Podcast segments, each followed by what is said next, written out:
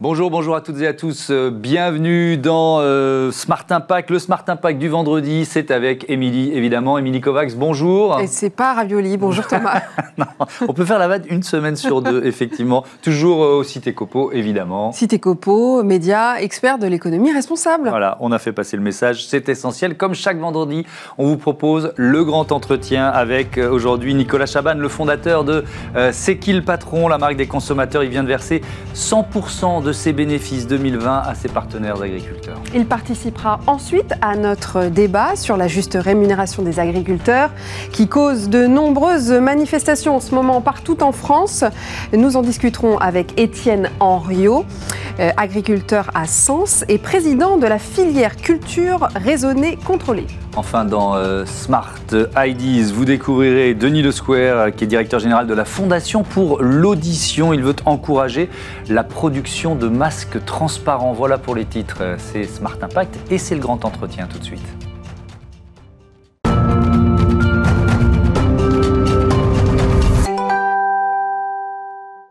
C'est qui le patron Marque fondée en 2016, euh, marque durable portée par des consommateurs en soutien aux producteurs. Et notre invité, euh, c'est donc Nicolas Chaban qui est avec nous en, visioconférence. Bonjour, j'espère que euh, vous nous entendez bien. Pour nous, l'image est bonne.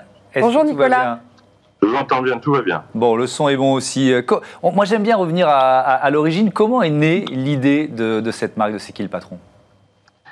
C'est qui le patron? C'est la première marque euh, créée par des consommateurs. Il n'y en avait pas. On s'en est rendu compte après au fil euh, des mois. Et c'est venu d'une idée euh, très simple à l'échelle de ce qu'on peut être nous consommateurs. On s'est rendu compte qu'en achetant du lait, les producteurs à l'autre bout qui travaillent dur, 7 jours sur 7, ne vivaient pas de leur métier. C'est toujours le cas aujourd'hui, il hein, ne faut pas oublier de le dire. Et on s'est d'abord demandé combien il manque sur un litre de lait pour qu'un producteur passe d'une situation très délicate à je gagne ma vie et je peux imaginer un avenir différent. Et là, on s'est rendu compte que c'était seulement 8 centimes. Quand on sait qu'on boit 50 litres par an et par habitant, on a eu cette équation incroyable qui nous est apparue fin 2016. Si on rajoute, nous consommateurs, 4 euros par an, on redonne le sourire aux producteurs. Voilà comment, très spontanément, un groupe de consommateurs réunion coopérative a fait naître cette aventure qui depuis s'est développée.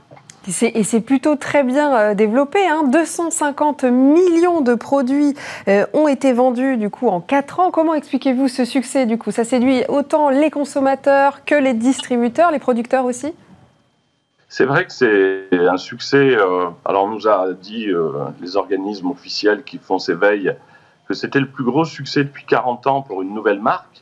Alors, au-delà de ces chiffres, c'est l'espoir qu'il y a derrière. vous avez, dit, vous dit 250 millions de produits vendus quand vous êtes une marque de consommateur, qu'il n'y a pas de publicité à la télévision, vous n'en avez pas vu, qu'il n'y a pas de commerciaux même dans les magasins. Ça s'est fait en bouche à oreille avec une envie comme ça très presque émotionnelle de, prendre en charge le projet. Euh, c'est un succès sans précédent. Euh, c'est euh, la marque aujourd'hui qui progresse le plus depuis trois ans dans le monde agroalimentaire. Donc on voit que le progrès peut être immense. Il y a dix pays qui ont reproduit l'initiative. Alors ce n'est pas les chiffres pour les chiffres, c'est pour se donner un peu d'espoir. Si on se rassemble, nous consommateurs, avec notre euh, fameuse carte bleue et notre acte d'achat, on peut changer certainement beaucoup de choses. Euh, et, pourtant, vous disiez que c'est loin d'être terminé et que la, question de la rémunération des agriculteurs est loin d'être résolue, mais on en parlera tout à l'heure plus en détail dans le, débat. Euh, moi, j'aimerais aussi savoir euh, quels sont les, produits, parce qu'il y, a plusieurs produits différents, quels sont les produits qui, qui marchent le mieux, effectivement. Ce succès, il est impressionnant. Quels sont les produits qui, vos produits phares, en quelque sorte? Alors, le, lait d'abord, qui a été le premier produit, hein, c'est un, il faut rappeler ce que c'est, c'est un, un, lait qui a été créé par nous, les consommateurs, sur Internet. On avait quelques questions, c'est toujours le cas pour tous les produits.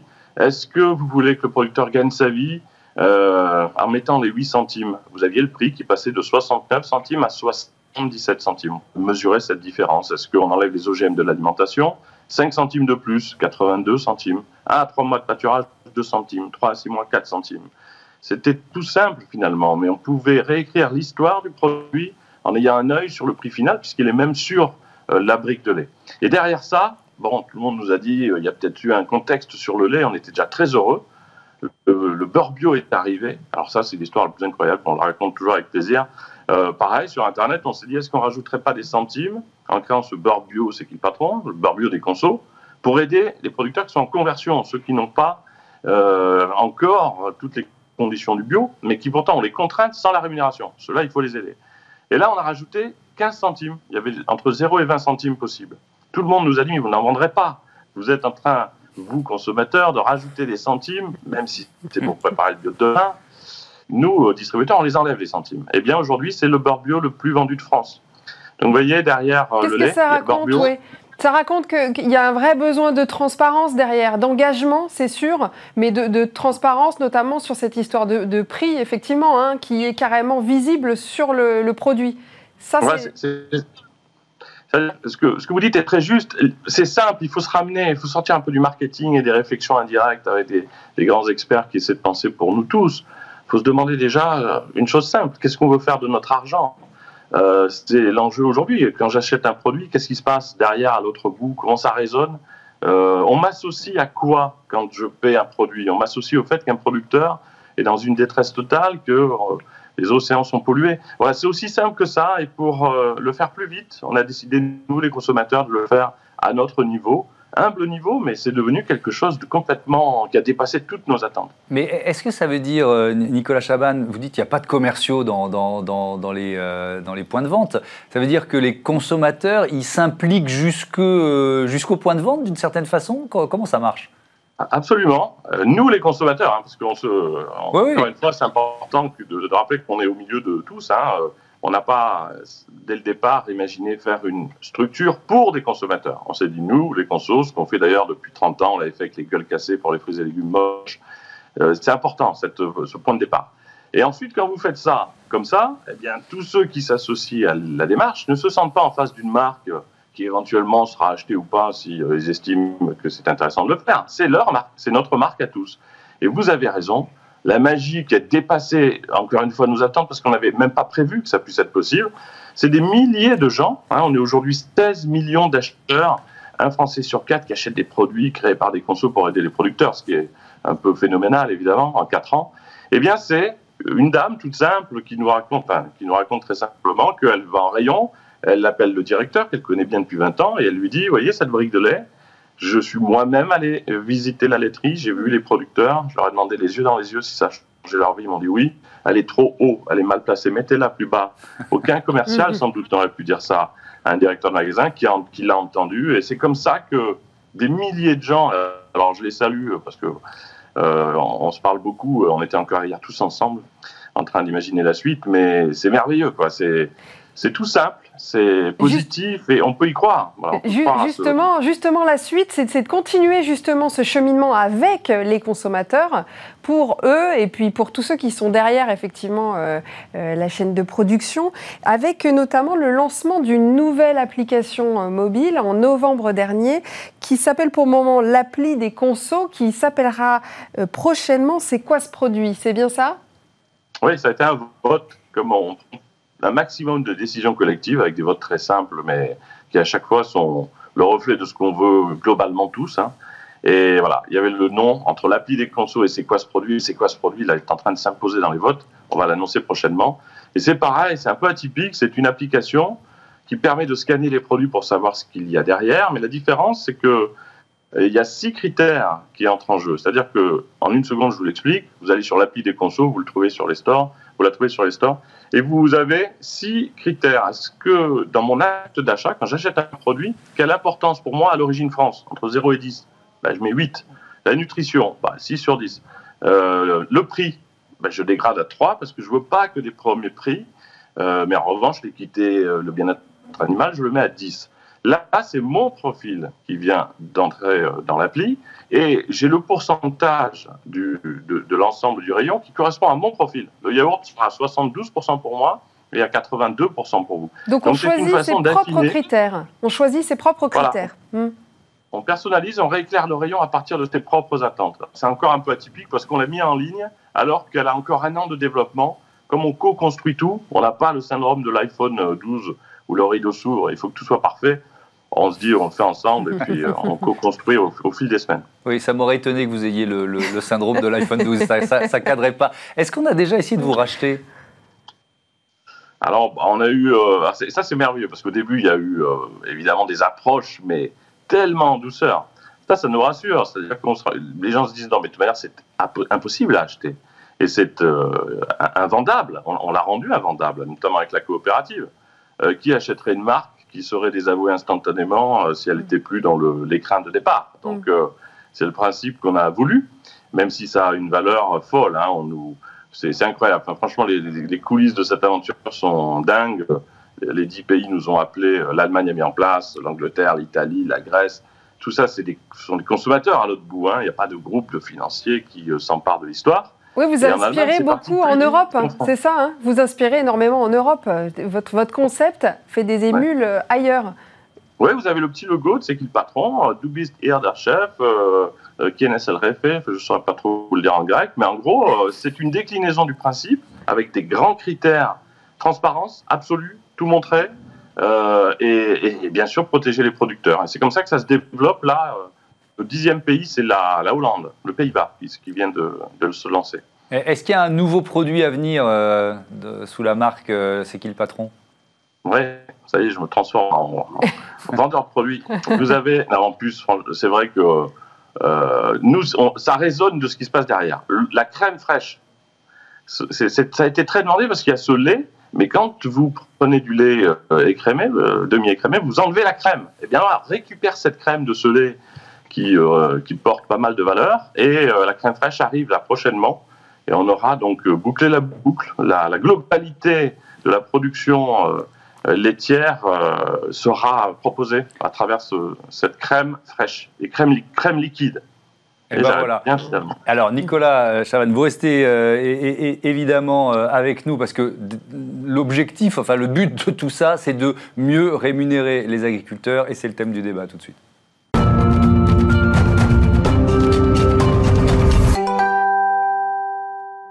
Comment mieux rémunérer les agriculteurs C'est le thème de notre débat du jour. Pour en parler, on garde Nicolas Chavannes, euh, l'initiateur de la marque C'est qui le patron? Et nous avons avec nous en plateau Étienne Henriot. Bonjour, euh, agriculteur à Sens et président de la filière culture raisonnée contrôlée. Merci d'être avec nous pour parler de ce thème qui fait beaucoup débat en ce moment, notamment dans l'actualité. Il y a beaucoup de manifestations d'agriculteurs qui expriment leur colère de dire mais on ne comprend pas pourquoi on subit encore cette pression de la part des distributeurs. Est-ce que vous pouvez euh, euh, nous résumer peut-être euh, le fond du problème? Bah, c'est-à-dire qu'il y a plusieurs paramètres aussi qui entrent en jeu. C'est-à-dire qu'il y a effectivement la, vente de nos produits, mais il y a aussi l'évolution du changement climatique a des incidences sur les potentiels de, de, récolte, etc. Donc il y a des réactions et des difficultés qui sont rencontrées par les divers producteurs. Donc euh, à ça vient s'ajouter bien sûr la pression du marché. Mm. Et euh, c'est normal que dans la suite de, grands débats qui ont eu lieu encore récemment, les égalimes, etc., mm.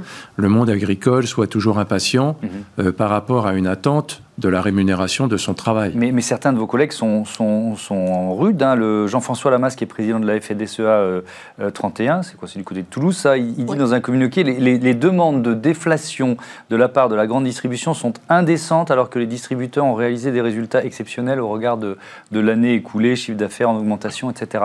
Euh, vous, êtes dans ce bras de fer avec la, la grande distribution? Alors, dans le cas de l'organisation de notre filière, mhm. hein, qui s'est fait autour d'une volonté d'un cahier des charges de production. Euh, il y a plusieurs cahiers des charges aujourd'hui sur les céréales essentiellement.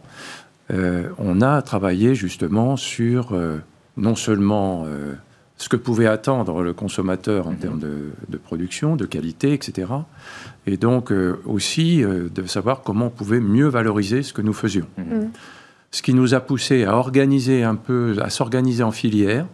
C'est-à-dire, vous avez certes la production, mais vous avez ensuite le meunier, la première transformation, le, la deuxième transformation avec euh, éventuellement des industriels, et puis vous avez la distribution. La distribution, c'est qui? C'est la boulangerie artisanale, mhm. et c'est, on va dire, la grande distribution et des réseaux de boulangerie. Mhm. Donc la grande distribution dans notre filière est présente. Dans le conseil d'administration que j'ai le privilège de mhm. présider aujourd'hui, la grande distribution est présente. On échange bien sûr sur toutes ces thématiques. Et nous, avons, euh, nous nous retrouvons régulièrement avec eux pour justement faire valoir que lorsqu'il y a des efforts particuliers de fait pour améliorer le prix, on a une oreille effectivement attentive. Hmm. Bon, je ne vous vois pas très vindicatif parce que vous êtes en discussion avec eux. Je voudrais entendre Nicolas euh, euh, Chaban sur ce thème-là parce que vous disiez tout à l'heure, malgré nos efforts, malgré ce mouvement de consommateurs que vous incarnez, malgré cette marque, c'est qui le, patron, il y, a, toujours des, producteurs de, lait qui vivent pas de leur, euh, de, leur travail. Oui, c'est important de. Voilà, c'est pas parce que c'est un immense succès, c'est qui le patron, qu'il y, a des milliers de familles qui ont été aidées, même toute la filière lait en a profité parce que bah, le producteur de la laiterie qui est une autre laiterie que celle de Sigil Patron, on va dire au distributeur, regardez, euh, c'est un peu plus cher et ça marche. Donc il y a eu une influence globale. Mais il y a encore euh, une injustice totale. Monsieur le disait, euh, en, vous écoutant, c'est pas possible de ne pas considérer que, que des, des, producteurs, des agriculteurs, des paysans qui nous nourrissent, nous consommateurs, puissent être comme ça livrés à, des discussions où c'est absolument trop souvent déséquilibré avec la, distribution. Ce que nous, on a réussi à faire très, de façon très bienveillante, et tout le monde le prend très bien, c'est de se mettre dans ces réunions. Mettez un consommateur dont c'est l'argent qui produit l'ensemble de ce système dans une réunion où il y a des distributeurs et des producteurs, et vous verrez que beaucoup de choses changent. Je rappelle, euh, Nicolas Chaban, que vous avez, enfin, c'est qui le patron a reversé 1,5 million et demi d'euros à ses producteurs, euh, soit 100% de ses bénéfices en 2020. Euh, pourquoi ce choix, j'allais dire, rendu possible grâce à, vos actionnaires que, que vous n'avez pas d'ailleurs? Non, mais ce sont des sociétaires, c'est-à-dire eh que c'est beaucoup plus simple que ça. c'est un choix collectif. Je vous, raconte très vite l'histoire. Premier confinement, ventre corps de farine, de beurre, de lait. Et nous, on est pris dans cette montée de, vente parce que les gens se confinent et d'ailleurs sont en détresse. 300 000 euros en deux mois de gains additionnels. Quand vous êtes consommateur, ce que nous sommes dans une COP, hein, on n'a pas, pas de business plan et d'actionnaires à qui il faut donner des dividendes, on n'en donne pas de dividendes. Tout reste dans le système. Eh bien, vous vous retrouvez avec des ventres corps. Qu'est-ce qu'on a fait? On a récupéré cet argent, on a fait un vote collectif et on l'a ramené notamment vers les producteurs, mais aussi les commerces fermés, les gens en difficulté, parce que dans une crise globale, il peut pas y avoir une famille de gens qui gagnent pendant que tout le monde euh, d'autres perdent. C'est aussi simple que ça. Et comme on a pu le faire, on est très fiers de pouvoir le faire, une petite marque de consommateurs prend tous ses bénéfices. Il y a une année dingue là en 2021. Et non seulement les producteurs vont être soutenus, évidemment, par ces 1,5 million d'euros, et sans doute plus, parce que ça progresse chaque année, mais également des étudiants, des commerces qui ferment, des gens qui sont victimes du Covid. C'est une façon de donner encore plus de sens à son acte d'achat. Et on espère que bien d'autres produits pourront faire la même chose pour que d'autres producteurs soient aidés et d'autres gens en difficulté soient aidés. Étienne Henriot, c'est une des solutions. Quelles sont des, autres solutions que vous pouvez faire à votre échelle? Alors nous, euh, on s'est attardé euh, et on s'est attaché à essayer de valoriser mais notre produit en tant que tel. Vous, vous êtes hein céréalier. Hein, Moi, je suis céréalier, c'est-à-dire que je cultive du blé, de l'orge, du, maïs, enfin, et du colza, qui n'est pas une céréale. Mais, euh, Vous présidez cette filière culture raisonnée, contrôlée, d'ailleurs, qui a des engagements responsables aussi, vous oui. peut-être le souligner. Oui, donc euh, cette filière qu'on appelle nous le GIECRC, c'est un peu technique comme euh, appellation, mais c'est notre organisation qui le veut. Mhm. Donc euh, on a euh, organisé ceci autour justement de, cahiers des charges de production. Mhm. À l'échelle de l'agriculteur. Alors la différence par rapport à tout ce que l'on voit, vous évoquez éventuellement des demandes qu'on pourrait avoir de la part de la grande distribution ou d'autres mhm. acteurs majeurs, c'est que très souvent on vous propose un cahier des charges. On vous dit, voilà, nous on veut ça, on vous propose, on vous, l'impose du coup. Est-ce que, vous pouvez, est que vous pouvez faire ou pas? Si vous ne mmh. pouvez pas, tant pis, je vais voir votre voisin. Nous, on a raisonné complètement différemment. C'est-à-dire qu'on a dit, c'est nous qui allons écrire le cahier des charges, mmh. nous les agriculteurs, et on va aller au-devant, disons, de, dans, la filière, au-devant des clients, pour leur dire, est-ce que ça, ça vous intéresse? C'est comme ça que les choses se sont passées. Et, comment la grande distribution répond à ça? Parce que vous nous l'avez dit tout à l'heure, ce n'est pas votre seul client, mais, mais, malgré tout, la démarche, alors on ne demande pas à toutes les entreprises de reverser leurs bénéfices, mais la démarche de C'est qui le patron on pourrait à tout le moins attendre d'un secteur qui a, euh, euh, je mets des guillemets, profité de la crise Covid, d'être de, un peu plus souple dans ses relations avec les, les agriculteurs. Est-ce que, est -ce que quand vous faites cette démarche auprès de la grande distribution, ils vous écoutent? Alors, moi, je ne suis pas en contact direct avec la grande distribution. Moi, je suis dans des filières qu'on dit semi-longues, voire longues. Mmh.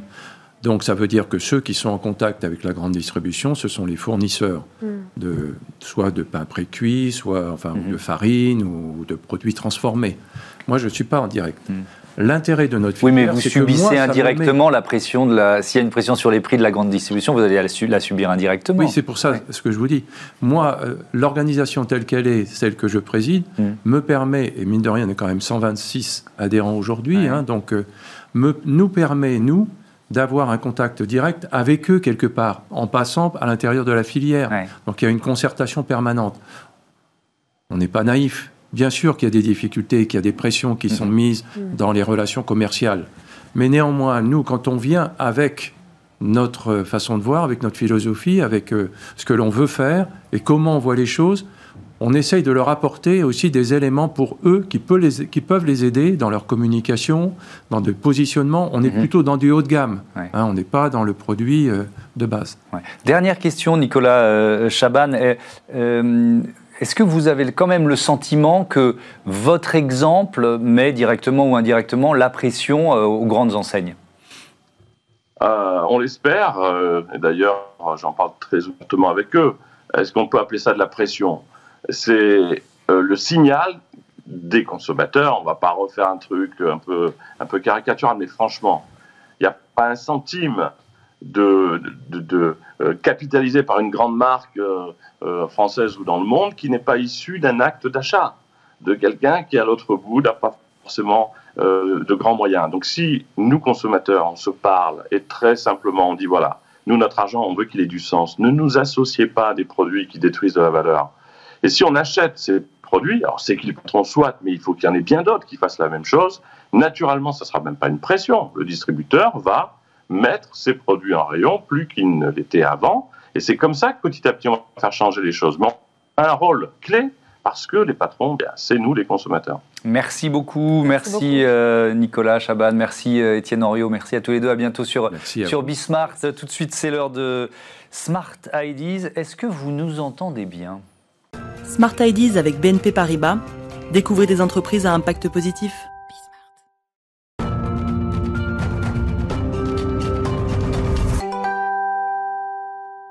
Et pour ce Smart Ideas, on reçoit euh, le directeur général de la Fondation pour l'audition. Bonjour Denis Le Square, bienvenue. Bonjour, à vous. Heureux de vous accueillir. Votre mission, c'est de faire progresser la cause de la santé auditive, on peut dire ça comme ça?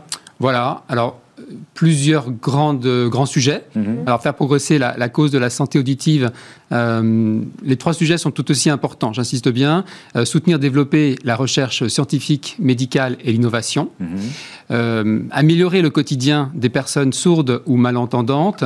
Et enfin, prévenir les risques de de, santé, enfin du moins. Hmm. Promouvoir la santé auditive, ça veut dire expliquer à tout à chacun euh, ce à quoi on s'expose euh, quand on est euh, soumis au bruit, quel qu'il soit, et que la santé auditive est fragile. Oui, parce que quand on a 20 balais, on n'y pense pas, mais Louis, c'est un capital en quelque sorte. C'est un capital pour toute sa vie, ça ne se renouvelle pas, et il y a différentes raisons hein, qui peuvent expliquer qu'on peut, qu'on puisse, alors de naissance bien évidemment, ça on le comprend, mais au cours de son existence, à tout âge, être exposé à des chocs progressivement, qui font qu'à un moment donné, effectivement, vous perdez, vous perdez progressivement l'audition, vous vous isolez du monde, euh, ça devient beaucoup plus compliqué.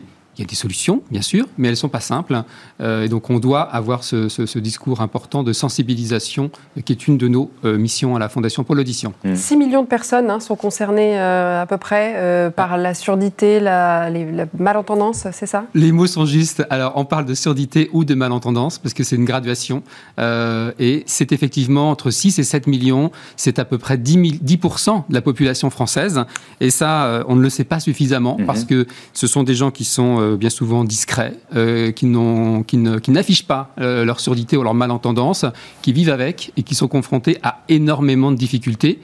Et entre guillemets, excusez-moi, nous, normaux entendants, nous ne faisons pas suffisamment d'efforts. Attention, alors justement, vous parliez des solutions. Il y en a une notamment, ce sont ces masques euh, transparents pour permettre de communiquer, notamment avec euh, ben, la bouche, évidemment, qu'on peut Même en temps de Covid, quoi. Vous avez lancé C'est bien de communiquer avec la bouche, ça, campagne. Il me charrie. Une campagne qui s'appelle Sourire avec un S pour encourager la fabrication de ces masques transparents. Euh, on va voir d'ailleurs le spot euh, qui nous présente euh, ces masques. Et oui, aujourd'hui, on porte tous un masque. Mais quand il est transparent, on peut lire sur les lèvres de son interlocuteur, capter ses expressions et finalement mieux se comprendre. Pour mieux communiquer avec les 6 millions de personnes ou malentendantes en France, mais aussi avec tous à l'école, au travail, dans les commerces, faisons le choix de la transparence en portant un masque transparent. Fondation pour l'audition. Donc une des solutions, c'est de pouvoir permettre de communiquer et de se faire euh, entendre, et notamment en période de crise pandémique. Ça a été euh, dramatique. Euh, au début de la crise, effectivement, ben, ça n'a pas été la préoccupation première, hein, ce sujet de la communication. Il y a eu ce flou artistique sur le port du masque, on le sait tous. Mmh. Et puis les personnes sourdes ou malentendantes se sont retrouvées ben, complètement coupées du monde, isolées. Mmh. La Fondation pour l'audition a soutenu euh, certaines filières qui se sont effectivement imaginées à, inventer un produit euh, spécifique, euh, adapté aux normes. Alors aujourd'hui, nous faisons effectivement la promotion de ces masques. Dans l'absolu, il y a, il 7-8 masques qui sont homologués aujourd'hui en France. Mhm. C'est hyper important. Ce n'est pas un masque pour les personnes sourdes ou malentendantes. C'est un masque pour que les normo-entendants puissent effectivement se faire comprendre des personnes sourdes ou mhm. malentendants. Mhm. Dans la vie de tous les jours, à l'école. À l'école, c'est dramatique. Les écoles doivent s'équiper lorsqu'elles ont un un, enfant en situation euh, euh, qui atteint une surdité d'une malentendance, les mhm. professeurs doivent s'équiper.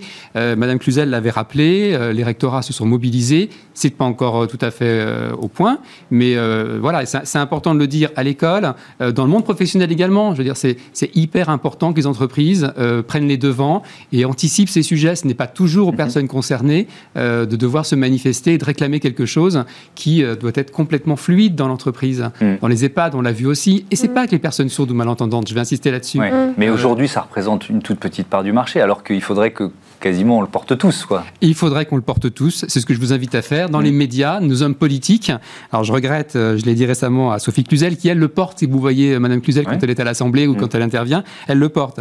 il faudrait effectivement que nos politiques, lorsqu'ils ont l'obligation de porter un masque, et, oui, c'est hyper important. Alors il y a un très gros effort qui a été fait, je souligne ça d'ailleurs, hum. lors des interventions du Premier ministre ou du président de la République. Vous avez, je ne sais pas si vous avez vu cette nouveauté, ce qu'on appelle la vélotypie, la retranscription euh, simultanée des propos euh, euh, tenus par le président ou les premiers ministres. Ça, c'est une grosse nouveauté. Il y a eu aussi effectivement la langue des signes qui est apparue de façon beaucoup plus systématique pour toute intervention gouvernementale. Vous voyez, ces petites choses, mmh.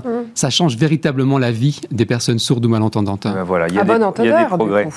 Bien, à bon entendeur, on termine là-dessus. Merci euh, euh, Denis Le Square, à bientôt sur, euh, sur Bismart. C'est la fin de cette émission. Merci Émilie. On Merci se retrouve beaucoup Thomas. Vendredi prochain pour un autre grand entretien, évidemment. Moi je vous donne rendez-vous demain pour Smart Future, l'émission des entreprises qui innovent. Tiens d'ailleurs, vous lancez un, prix oui. Inclusion Surdité pour récompenser les innovations. Je signale aux entreprises qu'elles ont jusqu'au 15 avril pour candidater. Merci. Salut, bonne journée.